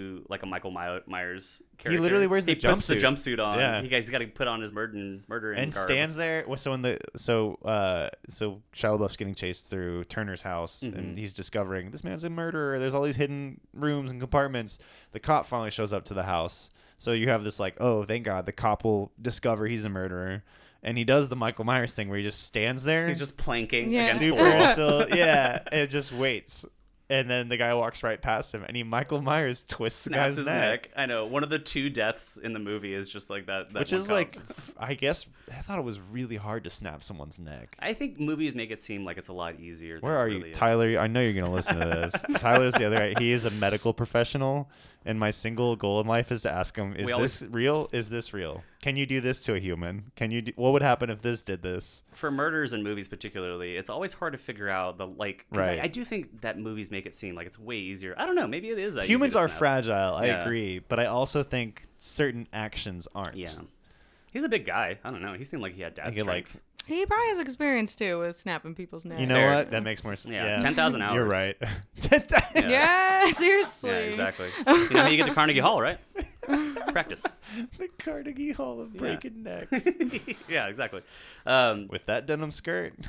in that denim skirt? Yeah you do it in a denim skirt a couple of times i mean in a jumpsuit That's a that's an interesting point though, because that's another angle is like uh, like a Silence of the Lambs kind of thing. I thought like, that that's what it was a reference to. A Maybe. lot was yeah the idea, which is not like- not okay. yeah. But, it, uh, it is like I, It's an interesting point. We're gonna get to hadn't thought about covering. Silence of the Lambs at one point, but that is one thing I'll say about that movie is that that character is always misunderstood. If you are glossing over the movie, because Right. within the movie itself, they acknowledge it and actually make a point. It's kind of very- like baity. Yeah, and the way it, it was the unfortunate thing about it is the way that it was um, referenced in later like joking Right. stuff about it. um, Oh, which is it's the it's the like the after image of it that became a stereotype, not the actual yeah. source itself. within the yeah within the material of that movie. Uh, There's more to it. It's it's more complex and it, it acknowledge it in a in a better way. That's Um, interesting. like I said, that's a whole different episode. We'll get to. You've just like opened up a can of worms for Yeah. me. I'm like sitting here like, oh man, now I got to think about a lot more. I know that things. that one completely slipped by me. I was like, oh yeah, wig. He wears the wig sometimes. That's and it, it's a, it does point to like he only had one wig, the Uh-huh. redheaded wig. He only I guess he only kills. You said he only kills Yeah. redheads I for didn't that notice reason. that. Yeah. Yeah. which was, I mean, that's just lazy. So maybe there's well, that's like I mean it's kind of world building, right? Yeah. Like if we wanted to, we could infer more things about this serial killer. Mhm. It's just that we don't have the time, and we have to do this on a podcast way later. Yeah, Like, oh, and the movie doesn't true. really make that much right. of it or do that much work for us to like. Which is a put it in bummer. So my I love Shia LaBeouf's like running through the house, and we get to Mhm. see the real like the the sterilized surgical suite, Mhm. and the uh, he falls into the hole where the bodies are, which is one of the that most one is- shocking. yeah, there's because as he goes deeper and deeper into the house, we Yeah, find we're- not only the evidence of the kills, but and then the there's bodies yeah, themselves. and there's a scene where he like he goes in and there's like all the driver's licenses, and there's Mhm. more than uh the kills that you know about. So yeah, you're like, oh, he's we thought it was a like lot six, of people. but it's like dozens. yeah or something. So there's like kind of that. It's cool because it alludes to like he has a long history of being Yeah. a killer and is like probably like you said like fairly well practiced at yeah, this. he's really good at it. so apparently. so like it's almost kind of sad. I'm like this guy would be more menacing in some ways if I Mhm. knew some of this in advance. And I think going back to the, you know the issue of Mm. Well, you do kind of know it in advance when the girl's researching and she's like, Mhm. "It says he preserved his bodies." And Yeah. so Right. you could do kind so of like he knows how to do it. You don't know for sure that it's I wonder him, if but that's you like the. PG-13ness of it though. Is like they, they, can't took out show other stuff us. that like would have made it rated R. Well, they can't physically show us him like being that kind of like demented.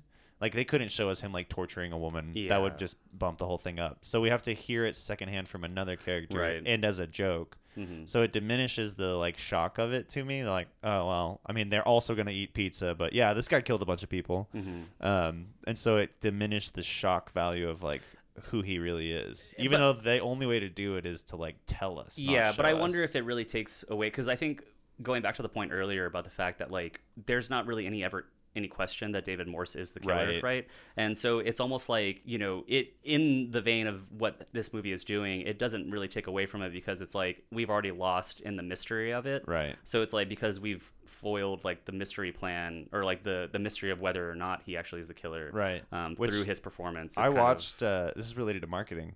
I watched the trailer for this movie again, and it like very clearly sets up, you know, Robert, his neighbor, as Mm-hmm. this, this guy's a serial killer, and Yeah. Shia LaBeouf's the only one who knows. Um, and so it's like, is the movie a victim of its marketing? Because we all went and saw that movie thinking Mm-hmm. like that guy's the killer.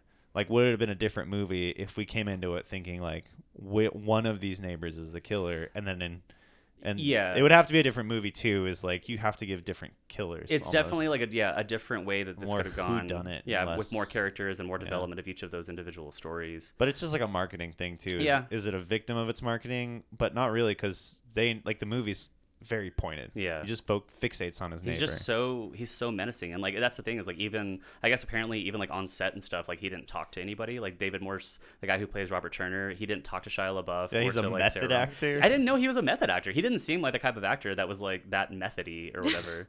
He's very Um, Methodist. Methodist, yeah, he's a Methodist actor. uh, yeah, he like I don't know. I don't think that was necessary. Maybe it detracted from the movie because Well, it, that's like, what I keep laughing about. It's like a method actor will be a method actor no matter what the true. movie Yeah, is. because that yeah. movie really is just like a typical like it's almost like a rom com but horror. yeah, like it a is. Yeah. It's both. They Yeah. watched like uh, It's like, like John Rear Wind- Tucker Must Die. Like they all Yeah, came out yeah, around a the lot of same that stuff. time. Like Mhm. yeah. But uh, but to, for like someone to walk in on those things and be like, I'm going to Yeah. crush this role. It's like, dude, you're not gonna get an Oscar for this. It got like, movie. you want to go through the awards? Uh, receipt time. MTV It was nominated for MTV's Choice Best Kiss? Award. Yeah, You're like, it's one of those. It's an MTV it got best for you know? best kiss. Which Shi- I'm pretty sure end? Shia LaBeouf's been nominated for Best Kiss Award like seven times. He doesn't seem like that good of a kisser. They made like four Transformers movies. That's true. And that alone he's, will he's boost done a his lot stats. of smooching. I mean, so did I mean Toby, Tobey Maguire and Kirsten Dunst won right for Spider-Man Two or whatever, Yeah. or Spider-Man One. Uh, That was a good kiss. the upside down kiss was a, was a very Oh, yeah, novel yeah. moment. It was a game Um, changer. but but like Most I, impractical kiss of all Man, time. this is so bad. I I actually used to kind of geek over MTV Movie Awards. I didn't care about the kisses. Like I just wanted to know Back like when they actually showed music. Yeah, I, don't, I don't know. I actually don't remember that either. Yeah. But they would like slime celebrities, and you're like, wow, they're gonna like dunk, uh, like uh, any name like uh, Hugh Jackman or somebody, and he like they all kind of know. They're like, I'm here to get my award. And just like boom, ten gallons of slime. Like I have always wanted to see celebrities. That was get, on MTV. The slime. I thought that was Nickelodeon. I Oh think you're my thinking of the God. Kids' Choice Awards. Oh, I, Yeah, I quit. I was like, I can't wait, they did that to podcast grown ass anymore. adults. I mean, they did do it on Oh. Nickelodeon's. That's what it was. I was on Yeah. the. Because those are Teen Choice Awards. Teen Choice Awards, yeah. Man, So, yeah. that was a You've lost- technicality. you've- yeah, we've, we've removed MTV all got me on a the technicality. This from is horseshit. Yeah, exactly. The, um, the movie ends with like, yeah, he they they get a, a, a knife off in the basement and stuff. He Yeah. finds his mom tied up in the very, very, very, very, very depths of the basement. Yeah. Um, he like cuts the rope that's tying her up and then faces off immediately with Turner. He somehow teleported down there without anybody else seeing. I guess he had a back door. Um, and then he garden shears him right in the belly. And then he uh, he dies, and everything is okay after that. They give they they uh, release him early from his ankle bracelet because for good behavior for Which they murdering. still owe the state money. yeah they still have to pay the That's the, like a point at the end. They're like, Yeah. you still owe us the incarceration fee. Yeah. And Carrie-Anne Moss is like, you got me. uh, and then Shia LaBeouf goes and has his uh, perfect kiss moment with uh, yeah with Ashley. he ma- yeah he makes out with her and then it like you see another camera and you're like who's watching them? Oh, and then it's his friend ronnie being like this is gonna be the most watched video on youtube. And i was like i have news for you ronnie. In 2007. yeah. Is the, at the genesis of YouTube. yeah if we it knew then what we know now. Oh yeah, yeah. You're not gonna be able to monetize that video. no. Not at all.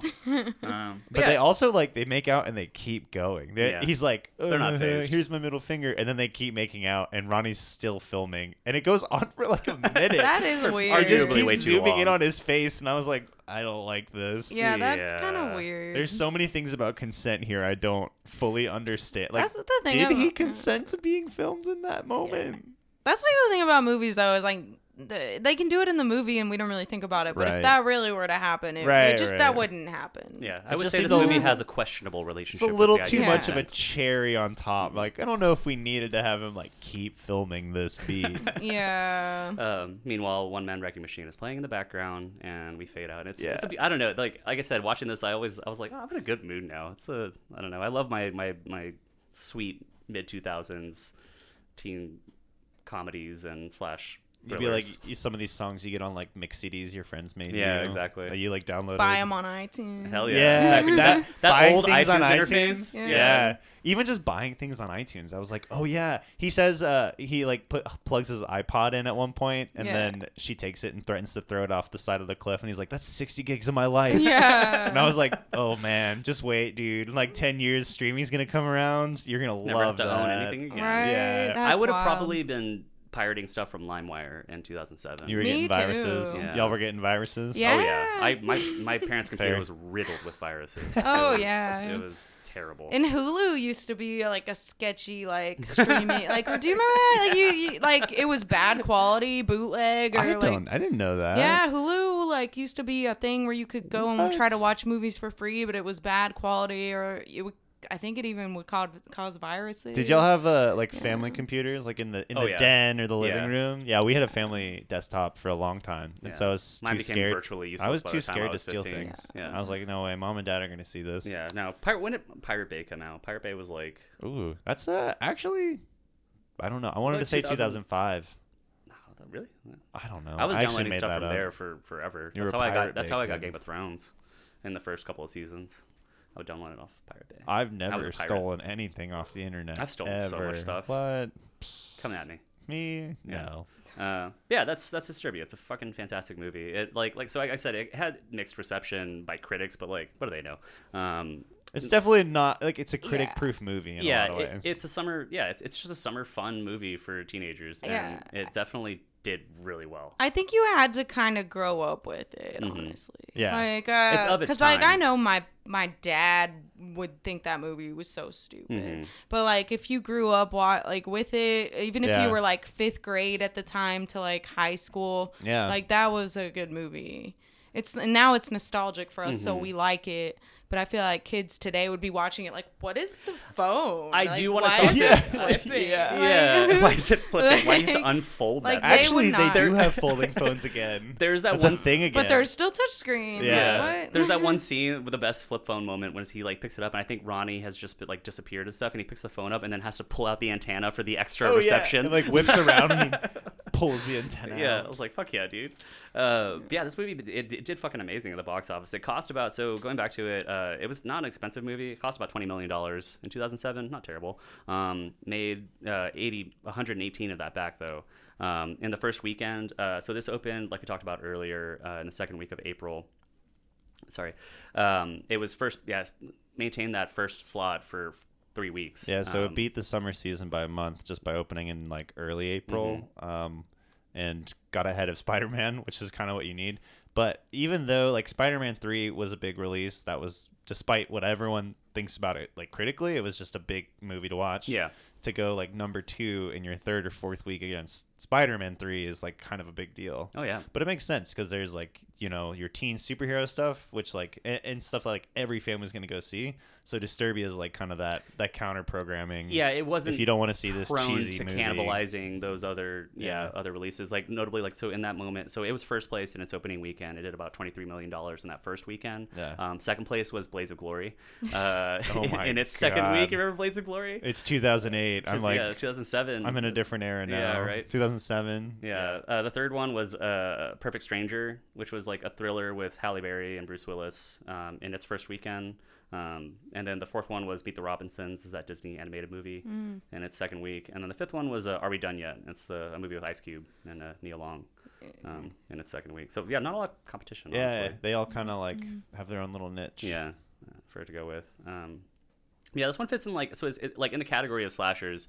It is like yeah, this is- Slashers. we're, we're- putting this in the slasher series. Uh, Fair enough. With a with a little bit of a wink, because every, ev in in the course of the catalog that we're watching, um, we've just seen a lot of really good movies lately, and uh, this is I think just a We good. to tank uh, our track record. yeah, we just need to put we just need to stick a good something fun. yeah, something fun, something like I said. This is like this is like candy. I feel like in the horror movie genre, and but it still is. I don't know. The whole end of this movie, like I said, the criticism is that it turns into a slasher movie. I'm like, honestly, that's kind of the fun part of it.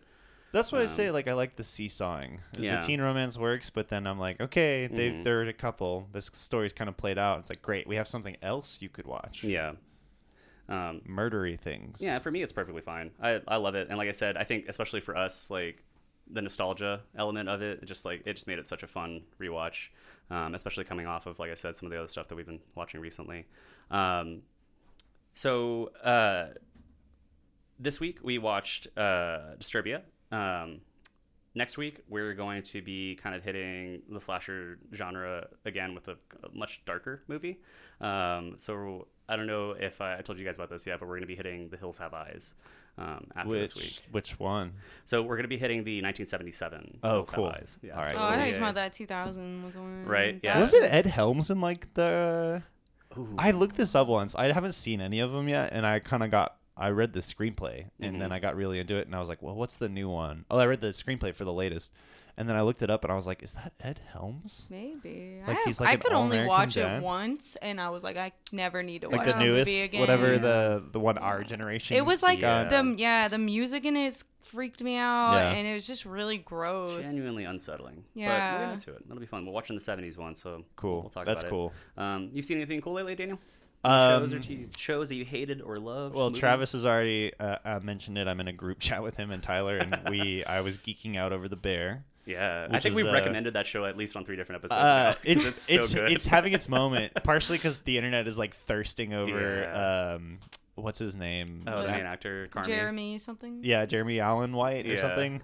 Um, What would Carmy do? Yeah, which is yeah, it's like classic like I can fix him energy.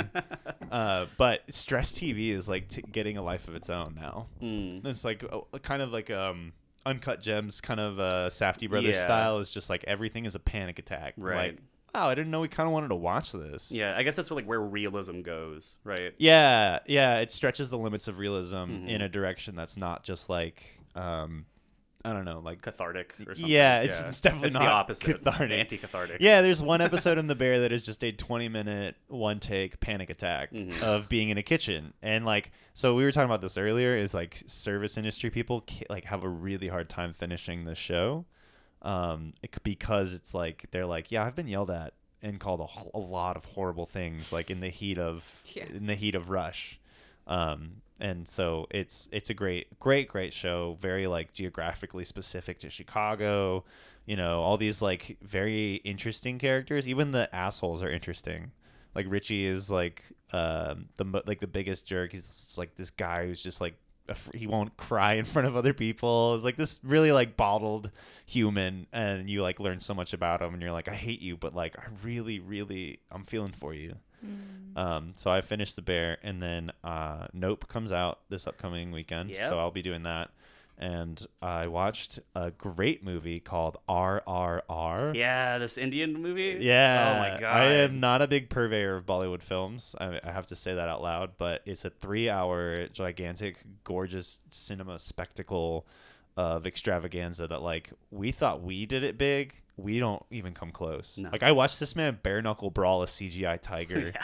with, like, flaming fists, and he's a normal human. Like, he's not a superhero. He No. just is a guy who flies through, he's like flying through the air and like upper decks a freaking tiger as they're both launching at each other. That's the one that has like the uh, the face off between him and like the water guy, right? It's Yeah. Like they, they're like he's like the fire guy. Yeah, and then They have a, a fire water battle Um, like at the end of the movie. I, I also just recommend you watch movies from other countries, other Yeah. cultures, because it is just Oh, yeah. such a valuable experience. And th- like, you want to have a fun time, go watch this movie. It's on Netflix.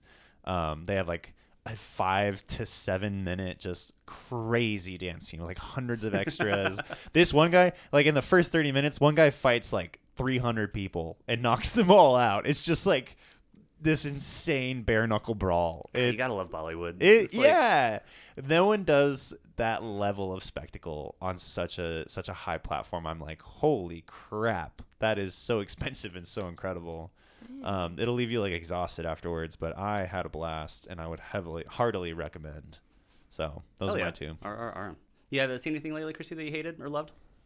Um, I just finished The Boys. Oh, the new Ooh, season. The new season. Yeah, Yeah, all of it. Uh, Do y'all watch? that? Yeah, I'm Oh, all yeah. caught up. Yeah. Are you all caught up? Mhm. Okay. Yeah. Yeah. I thought it was really good. I think there is a little bit of like.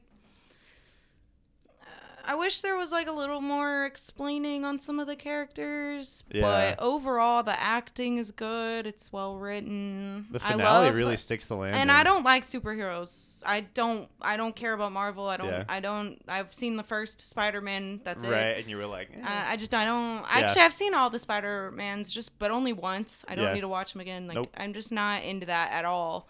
But to me, it kind of reminded me of like almost how they did the Joker movie with Joaquin Phoenix, where Yeah. it's like it's about a supervillain, but it's a not.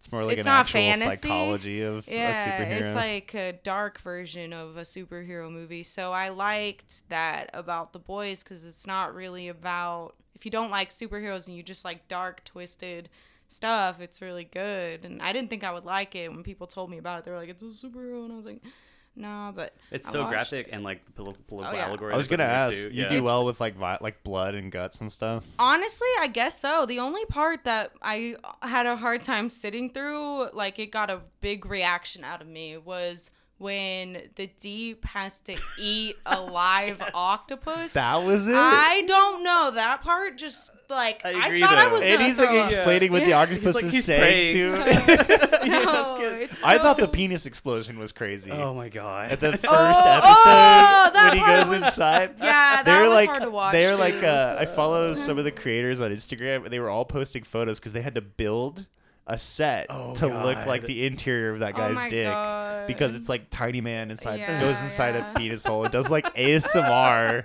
to arouse his partner Oh and then God. sneezes and blows. that was yeah. That's that, episode one too, so I'm not Yeah, spoiling it's like anything. five minutes Yeah. in. If it's you literally the opening. if you sequence, I can't stomach that, you're not gonna make it through the boys because every episode has something. It is. It's Yeah. that was really it was really gruesome, but I loved how unpredictable it was, Yeah. and I loved the dark comedy with it. Like there were moments where I laughed out loud. They're was like, making fun of our world. They're they- like, uh, Yeah. see how ridiculous this It's a is? pretty. It's a pretty good like on the nose like allegory for like, like Vought how is Disney. Yeah, Disney slash like everything, and Yeah. the- Disney or the American government, or like it's all the way that the commentary on that and like Yeah. the current political climate. They, I think last season when they had the the Stormfront that character, Mhm. Yeah. I started to get really irked by the show because I was like, it's a little too close to home. Yeah. Like I don't like how it's too real.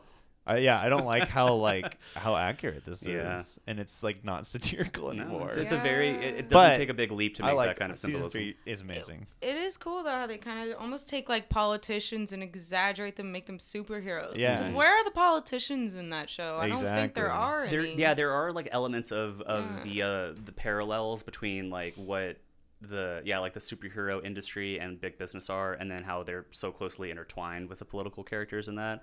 But then you have like yeah, without I don't want to spoil anything because there's some stuff in there that is uh is, is really good. But yeah, definitely.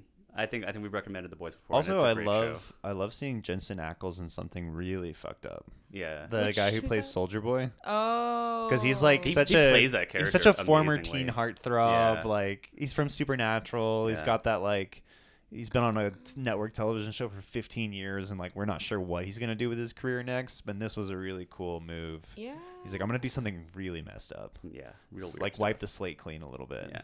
Yeah, and they also had uh, like, uh, the deep. I saw he was in Gossip Girl. Yeah, Yeah. Kinda- Chace Crawford. Yeah. Which, uh, So but he's a joke in that show. I'm just like, oh my god, they did him so dirty. this character, they make him just do everything wrong. he comes full circle. Like he's yeah, not. Yeah. I, I get. I don't know if I said it before. Like not the most empathetic character, but one of the most fascinating like emotional journeys for a Yeah, character. you think in that first episode where he sexually harasses Starlight that he's gonna be a lot more important. Yeah. But he's Right. so, and I guess he is important, but he's such a He's joke. a weasel. He's such a good He's, foil like for not Yeah. intimidating at all. Yeah. You're just like this guy is just. well, maybe that's like part of it too. Is like some of the most like predatory one people are the one like sexual predators, some of the most the worst ones are the ones who are like really ineffectual. In Yeah, some, they're just in some terrible. worlds. Wimpy They, like, carry- useless yeah. People. Yeah. Yeah. So, um. Yeah, The Boys is a really good show. Yeah, I think we've talked about it before. it gets yeah. it. If you get nervous of it, just hang in there. Yeah. I like every time I watch it, I'm like, I don't know, and then we get to the end, and I'm like, okay, it made sense to me. Yeah, it's, I think it's worth getting through that show for sure. Um, hey guys, we have an Instagram. It's uh, at Scary Sunday Scaries. If you want to follow us, we post content on there, uh, little clips of shows and other fun stuff from other horror-related pages. Um, then we have a Patreon too. It's patreon.com/slash Scary Sunday Scaries.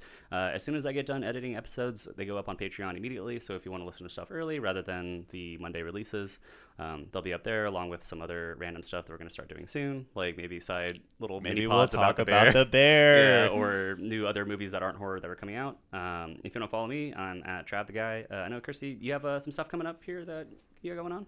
Um, I'm actually gonna be in Oklahoma City this weekend at the Looney Bin, so there's that. nice. Um, other than that, I don't. Uh, I'll be at the the Addison Improv, uh, August third, and then Dallas Comedy Club August fourth. So that's what's local, I guess. Dope. You have an Instagram too. Do you post comedy stuff on your Instagram, or is it mostly? Yeah. Yeah. Pretty much only comedy related. So yeah, Kirstie Comedy, K I R S T I E Comedy. K I R. I don't know why I was like K I R.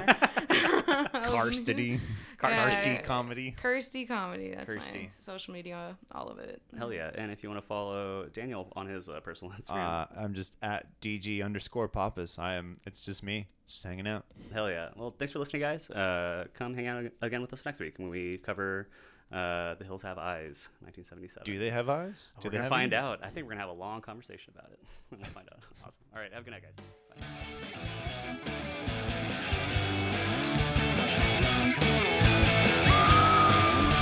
Sunday Scaries.